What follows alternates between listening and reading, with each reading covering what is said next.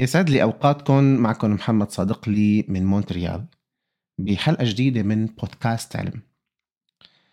الحلقة إجت فكرتها من فكرة برنامجي بحد ذاته. قلت لكم إنه برنامج علم أو البودكاست علم حيكون عبارة عن البحث بالترندات اللي موجودة على ال social media.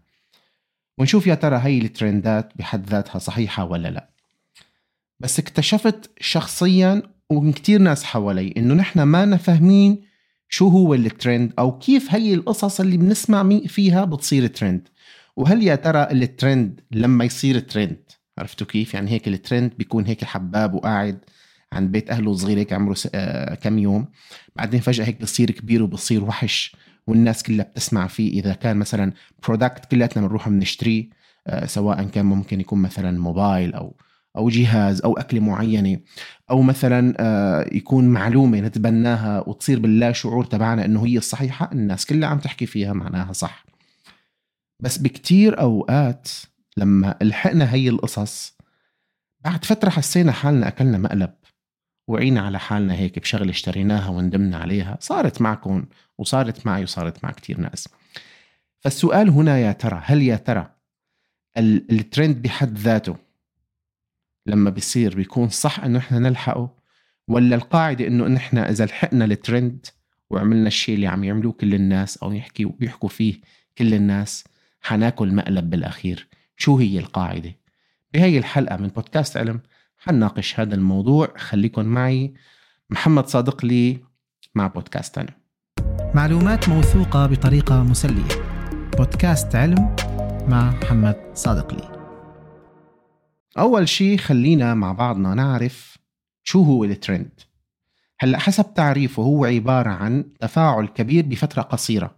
يعني big volume of traffic أوكي in short period of time. يعني نحن عنا شيء نزل أو انسمع فصار فيه تفاعل كبير. هلأ في ترندات بتكون تحصيل حاصل. مثلا حدا مشهور كريستيانو رونالدو مثلا أكل تفاحة okay خلص صارت هي الشغلة تلقائيا ترند الليدي جاجا مثلا نزلت غنية جديدة.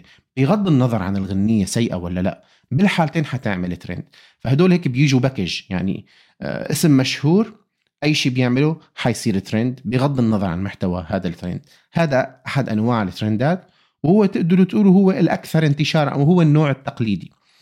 آه طبعا فكرة الترند إذا نحن حكينا عنها من هذا من هذا المبدأ بالذات ما لها جديدة؟ يعني من زمان موجودة من زمان من زمان كتير يعني.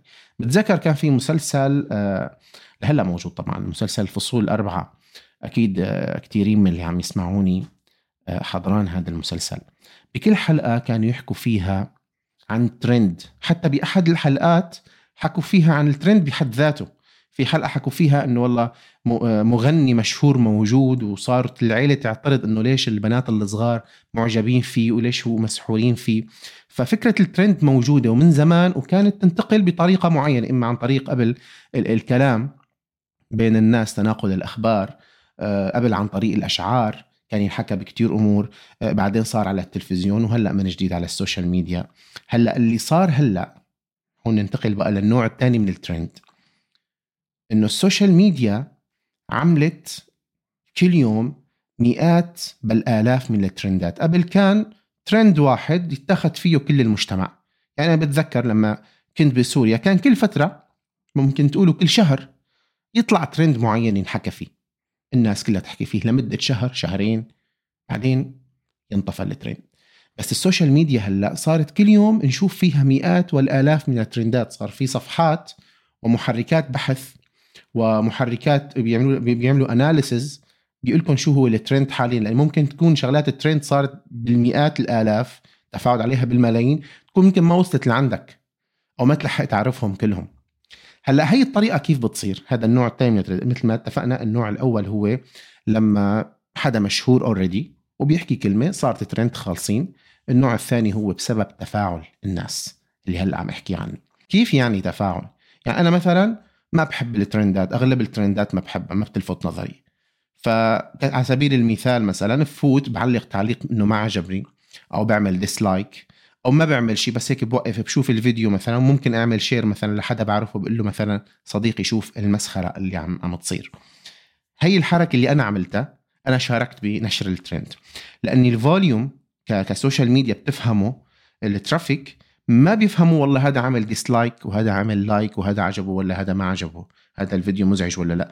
بيهمهم إنه صار في تفاعل كتير سواء كانت تعليقات إيجابية أو سلبية. هلأ كمان من أحد الطرق اللي بصراحة يعني ممكن تفاجئكم أكثر إنه مثلا أنا شخصيا ما عجبني هذا الترند بس هذا الترند له هاشتاج بس أنا مشان هيك نزل فيديو من فيديوهاتي اللي بتشوفوها تبعيت الأسنان المملة لحتى بقى بدي هذا الفيديو ينتشر بروح بستخدم هذا الهاشتاج تبع الترند مثلا عمرو دياب غنى في مصر مثلا. باخذ هذا الهاشتاج بحطه تحت الفيديو تبعي. ظنا مني حسب ال marketing tips اللي بتشوفها على السوشيال ميديا إنه إذا استخدمت هذا الهاشتاج الفيديو تبعي حينتشر. طبعا لا حينتشر ولا شيء بس أنا شو عملت؟ حتى لو إجاب الفيديو اللي عندي 5000 أو 10000 view أنا ساعدت بنشر هذا الترند أكثر فالترند أنا مو عاجبني حطيته تحت الفيديو تبعي مشان مثل ما بيقولوا أركب على الموجة. فساهمت بنشر الترند أكثر. هلا لحظة لحظة. أنا أخذني الحديث. وما انتبهت يا ترى أه ورد شيء بكلامي السابق إنه الأمور اللي منيحة هي اللي عم تنتشر أو الأمور اللي ما لها منيحة إنه هي عم تنتشر. اللي ورد بكلامي إنه whatever مثل ما بيقولوا مهما يكن. المهم يصير عليها تفاعل سواء كانت صح سواء كانت غلط سواء كانت كذب. سواء كانت مزعجة سواء كانت تهجم على نوع معين من الناس أو من العادات أو ممكن تكون فضيحة لشي شخص أو شي فيديو هيك لشخص طيب ما له عارف شو عم يصير بالدنيا وما له عارف بالسوشيال ميديا. بس بكل بساطة واحد من الناس اللي ما عندهم أخلاق اخذوا وعملوا وعمل عليه نكتة وخلى يصير في تفاعل على صفحته من وراء قلة أخلاق الناس التانيين. بغض النظر المهم صار ترند. منصات السوشيال ميديا بتقول لك إنه نحن والله أهم من شروط الترند بمنصتنا إنها ما تكون عم تعمل تعدي على أي حدا من الحقوق. ابدا. طبعا هذا حكي فاضي. أهم شيء بالسوشيال ميديا إنه يصير في traffic لحتى تخلي الناس موجودين أطول فترة ممكنة قدام موبايلاتهم. هذا هو الهدف الأساسي. مشان شو؟ مشان المعلنين الحبابين اصحاب الشركات تضل عم تدفع على الإنستغرام ويضلوا إعلاناتهم الناس عم تشوفهم. فكيف الناس بدها تشوف الإعلانات إذا ما كان في ترندات سواء كانت ترندات سلبية أو ترندات إيجابية؟ فالقصة واضحة وسهلة وما في داعي أصلا تتخبى وما تتخبى أصلا. هلأ بعد ما حكيت كل هالحكي أتوقع إنه نوعا ما قربت لكم مصطلح الترند شو هو وإمتى بيصير وكيف بيتشكل هالاختراع هذا العجيب. هلأ السؤال الذي يطرح نفسه وبقساوة ما هو تأثير الترند علينا؟ الترندات اللي موجودة بتعرفوا السوشيال ميديا صار تقريبا من عام 2000 هيك منتشرة وبقوة وبخط تصاعدي عالي جدا. ما هو تأثير الترند على المجتمع؟ هل يا ترى هو إيجابي ولا سلبي؟ طبعا لحتى أجاوب على هذا السؤال بالتفصيل وبال مثل ما بيقولوا evidence based based answer يمكن بدي برنامج تاني غير علم. على بودكاست اعمل بودكاست اسمه ترند بس اشرح لكم كيف تأثيره. لكن لحتى بسط لكم الموضوع جبت عدة أمثلة من أكثر المواضيع اللي بتهمكم لحتى نفهم بالضبط شو تأثير الترند على حياتنا. هلا قبل ما أحكي عن الأمثلة في معلومة هيك لازم تعرفوها إنه بعام 2021 في مجلة اسمها American Economic Review وجدوا إنه 4.3 مليار شخص عندهم account على السوشيال ميديا يعني تقريبا نص سكان الكرة الأرضية عندهم سوشيال ميديا وانتبهوا للمعلومة الثانية إنه الوسطي وجودهم على موبايلاتهم أو على السوشيال ميديا بشكل عام هو 2.5 ساعة ساعتين ونص باليوم 4.3 مليار بني آدم عم يقضي على السوشيال ميديا من العالم.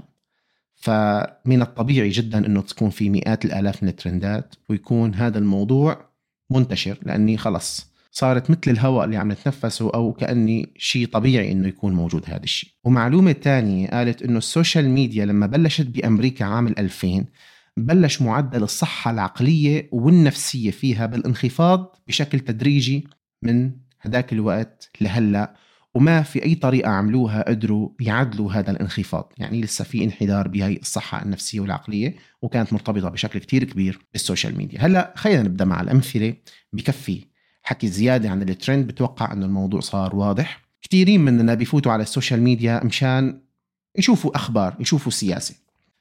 معروفة جدا قصة 2016 لما كان الوقت اللي عم ينتخبوا فيه ترامب. صارت فضيحة كتير كبيرة للفيسبوك. كان السبب فيها أنتم سمعتوا بهداك الوقت بفضيحة الفيسبوك إنه والله خصوصية المستخدمين وما بعرف شو هذا اللي سمعنا فيه بالأخبار. لكن الحقيقة اللي صار إنه بعد ما نجح ترامب عملوا دراسة ووجدوا شركات الميديا اللي ساعدته شركات السوشيال ميديا اللي ساعدته كان لفوزه بالانتخابات سبب جوهري هو تغيير الرأي العام لصالحه باستخدام أخبار مضللة. باستخدام أخبار مضللة. يعني خلوا الناس كلها تغير تفكيرها وتتبنى أفكار هي ما كانت متبنيتها بسبب عرضهم بشكل مستمر لأخبار خاطئة بحيث نتغير طريقة تفكيرهم. تخيلوا الموضوع قديش خطير. هلأ هذا الشيء ممكن يكون إيجابي ممكن يكون سلبي. أنا ما بيهمني بصراحة أنه فاز ترامب ولا غيره بس بيهمني الفكرة بحد ذاتها. إنه أنت قادر على تغيير مسار حياة سياسية لبلد ديمقراطية باستخدام السوشيال ميديا والترند بهذا الشكل بشكل اللي أنت ممكن تتحكم فيه. طبعا الشركة اللي عملت هيك استغلت آه، ثغرة بالفيسبوك إنها تسربت المعلومات الشخصية للناس. فاستخدمت المعلومات الشخصية ضدهم لحتى تعرض عليهم المعلومات اللي ممكن فعلا تأثر فيهم. طبعا هذا هو السبب إنه صارت في فضيحة للفيسبوك. طبعا الشركة اللي عملت هذا الشيء تسكرت وتحاكمت وتقاضى صاحبها وهالأمور هي بس لحتى تعرفوا قديش الترند ممكن يأثر بالحياة الاجتماعية والسياسية. على مستوى الصحة كمثال ثاني تتذكروا أيام الجائحة كيف السوشيال ميديا وترنداتها صارت تأخذ الناس يمين ويسار وكيف منصات وسائل التواصل الاجتماعي قدرت تقضي على كتير أفكار ما كانت عاجبتها أو ممكن تكون ما كانت عاجبة جهة معينة وقدرت تسيطر وتوجه الفكر العام باتجاه معين. علما إنه السوشيال ميديا بحد ذاتها هي أصل البلاء بس لما بدها ما تعمل بلا بتقدر. هذا دليل على إنه الموضوع متروك بشكل عشوائي وقت اللي بده يصير فيه تحكم بيقدروا يعملوا تحكم. فكل شيء حدا بيقول لكم إنه والله الموضوع غير قادر للسيطرة عليه يقولوا أنت ما بتعرف شيء لأن هن إذا بدهم يسيطروا بيقدروا يسيطروا. في دراسة systematic review كمان نشرت عام 2019 في مجلة Social Science and Medicine هي مجلة كتير قوية. عملت دراسة على 57 مقالة لها علاقة بتأثير الترندات على الصحة على الصحة العامة. شوفوا النتائج اللي وصلت لها وهي نتائج بصراحة كتير خطيرة. وأنا بعتبرها نتائج قويه لأني معموله ك systematic review دارسه عدد كتير كبير من المقالات. بهي المقالة صنفوا الفترة الحالية بأنها فترة الأخبار الكاذبة اسمها The Era of Fake News. وقالوا إنه بتنتشر المعلومات الخاطئة بأي حال سواء كانت مقصودة أو غير مقصودة. مثل ما قلت لكم ببداية هذا البودكاست إنه نحن حتى لو علقنا بشكل سلبي على أي حدث أو عملنا dislike أو مثلا وقفنا بس أو أخذنا screenshot خلص اعتبرنا نحن شاركنا بنشر هي الأخبار. فمجرد وجود خبر كاذب أو معلومة طبية خاطئة على ال social media حتنتشر حتنتشر. التأثير السلبي من ترندات ال social media على الناس كان بكل النواحي بكل نواحي الحياة. لكن المقالة هون قالت أنه كان الأكثر تأثرا سلبيا هو الصحة بغض النظر عن أنواع الصحة العامة الصحة العقلية النفسية إلى آخره.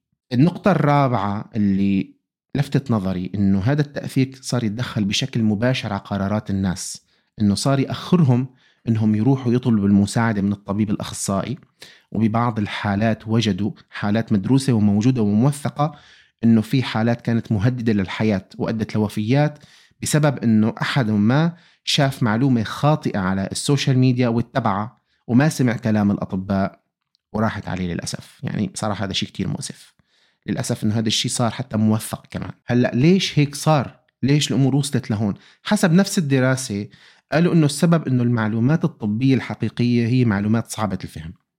مزعجة. لا يمكن أن تصبح من الترند من الترندات يعني ما فيها تعمل trending بينما المعلومات الخاطئة أو السطحية أو المجتزأة اللي ما بتعطيه الحقيقة كاملة أسهل على الفهم.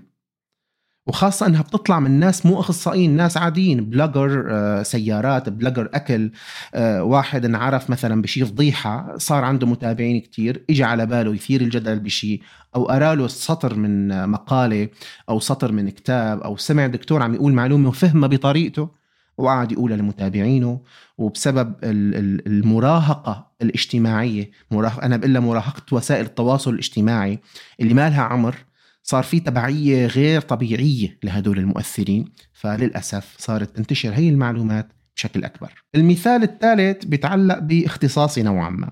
أنا كطبيب أسنان أو إنه لي علاقة بالتجميل وهالأمور هي أو موجود ببيئة لها علاقة بالتجميل. هي عبارة عن تأثير الترندات على قناعتنا بصورتنا الجسدية. يا ترى نحن مقتنعين باللي عنا؟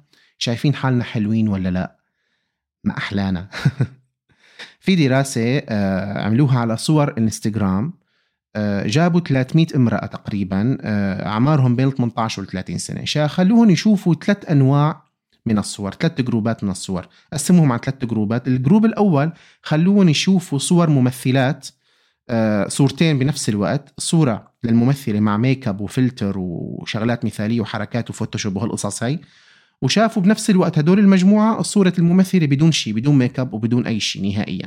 يعني على حالها مثل ما هي مع الهالات السوداء حول العيون ومع الدفويات اللي موجودة بالوش. المجموعة الثانية شافوا الصورة شافوا فقط الصورة اللي بدون شيء الصورة العادية اللي هي بدون ميك اب بدون هالقصص هي والمجموعة الثالثة خلوهم يشوفوا بس الصورة المثالية اللي هي فقط ميك اب وهالقصص هي وفلاتر وما فلاتر. فبعد ما شافوا الصور جابوهم وسألوهم أنت شو مستوى رضاك عن مظهرك الخارجي بعد ما شفت هي الصور؟ هلأ اللي شافوا المجموعة الأولى اللي هي الصورتين بنفس الوقت قالوا لا الحمد لله نحن كتير رضيانين يعني شوفوا قديش هدول عم يحطوا فلاتر وهيك لحتى يطلعوا حلوين. نحن مقبولين بدون ما نعمل لا فلاتر ولا فوتوشوب ولا شيء المجموعة الثانية تقريبا قالت نفس الشيء وممكن أكثر إنه والله المجموعة الثانية حتى اذكركم هي شافت الصورة بدون فلتر بدون شيء قالت لا نحن هدول الممثلين ومشهورين وهيك أشكالهم بدون ميك اب فنحن لا رضيانين. بينما المجموعة الثالثه وهي الأخطر اللي شافت الصورة المثالية والميك اب وهالقصص والفلاتر واللي هي الصور الاكثر انتشارا على ال social media صار عندهم سخط تجاه نفسهم. شعروا بشعور مزري تجاه صورتهم الجسدية الأغلب. إحنا عم نحكي على الأغلب. فشوفوا شو تأثير الصور اللي بنشوفها على ال social media اللي أغلبها هي من النوع الثالث اللي فقط بنحط الشغلات الحلوة بس كلياتنا سواء حكينا أو صورتنا أو حياتنا بننقل الأمور الحلوة بس على ال social media. بدراسه ثانية وجدوا كجزئية بالذات إنه كلياتنا بنمسك الموبايل okay؟ بنعمل بنصور حالنا صورة بوضعية معينة. بنعمل عليها تعديلات. نجي من نزله ما بتعجبنا بنخليها بالاستوديو نرجع بنعمل هي الحركة مرة تانية مرة ثالثة مرة رابعة. هي الطريقة أنت لما بتن... بتصور صورة بقصد النشر وما بتنشرها هي بتأثر على نظرتك لنفسك بشكل كتير كبير. هي الجزئية بالذات وجدوها هي الأكثر ضررا بما يتعلق برضانا عن نفسنا. إنه نحن عم نصور الصورة ومنظبطها ومنخلص وبقصد إنه ننشرها وبالأخير نحن نفسنا بننتقد نفسنا وما بننشر الصورة. شو الحل؟ ما بعرف بصراحة إنه كل واحد يتصرف بطريقة معينة يلاقي حل لهي المشكلة. لأن هي بصراحة طلعت من أكثر الأمور اللي بتأثر على نفسيتنا وعلى نظرتنا لنفسنا. هلأ كخاتمة الموضوع اللي حكيت عنه اليوم هو مشكلة كبيرة وحقيقية وبرأيي وحسب نظرتي ما بعرف إنه هي غير قابلة للحل. لا يمكن القضاء على الترندات اللي أغلبها غير صحيح. لأن الأغلب بده يضل ماشي خلف الترندات سواء انتقدها أو مشي معها والأغلب طبعا بيمشي معها بتعرفوا أنتم. آه فاللي مشي معها دعمها واللي ما دعمها حيساهم بنشرها بالطرق اللي قلت لكم إياها ببداية البودكاست. هلأ دائما أنا نظرتي لهي الأمور بتكون بعلاجها من الداخل يعني أنت بنفسك بدك تبني حواجز بينك وبين هي الأمور بزيادة وع... وعيك. لأن أنت صعب تقدر توقف مرض معين بشكل كامل لكن إحنا بنبدأ من تعلم سبل الوقاية منه. وصدقني لما تكون بتعرف آه، الحقيقة أو بتعرف الأمور الصح أو بتكون واعي صعب هيك أمور تمشي عليك. يعني صعب إنك تتاخذ بهيك أمور. آه، خلي سلاحك تجاه كل الظواهر السلبية هو العلم. يعني اسمع بودكاست علم أوكي؟ مشان ممكن في إيدك بهي الأمور هي. وخلي شعار العلم دايما قائم أنت إلك بحد ذاتك كشخص وحاول إذا كنت مسؤول عن مكان معين عن بيتك عن شغلك إنه تحاول تنشر هذا الموضوع بالمجتمع الصغير تبعك إنه يتسلحوا بالعلم والمعلومات الحقيقية. والله يعمر بيوتكم ويبعد عنها الترندات. كان معكم محمد صادقلي ببودكاست علم وألتقي بكم في حلقة جديدة. سلام.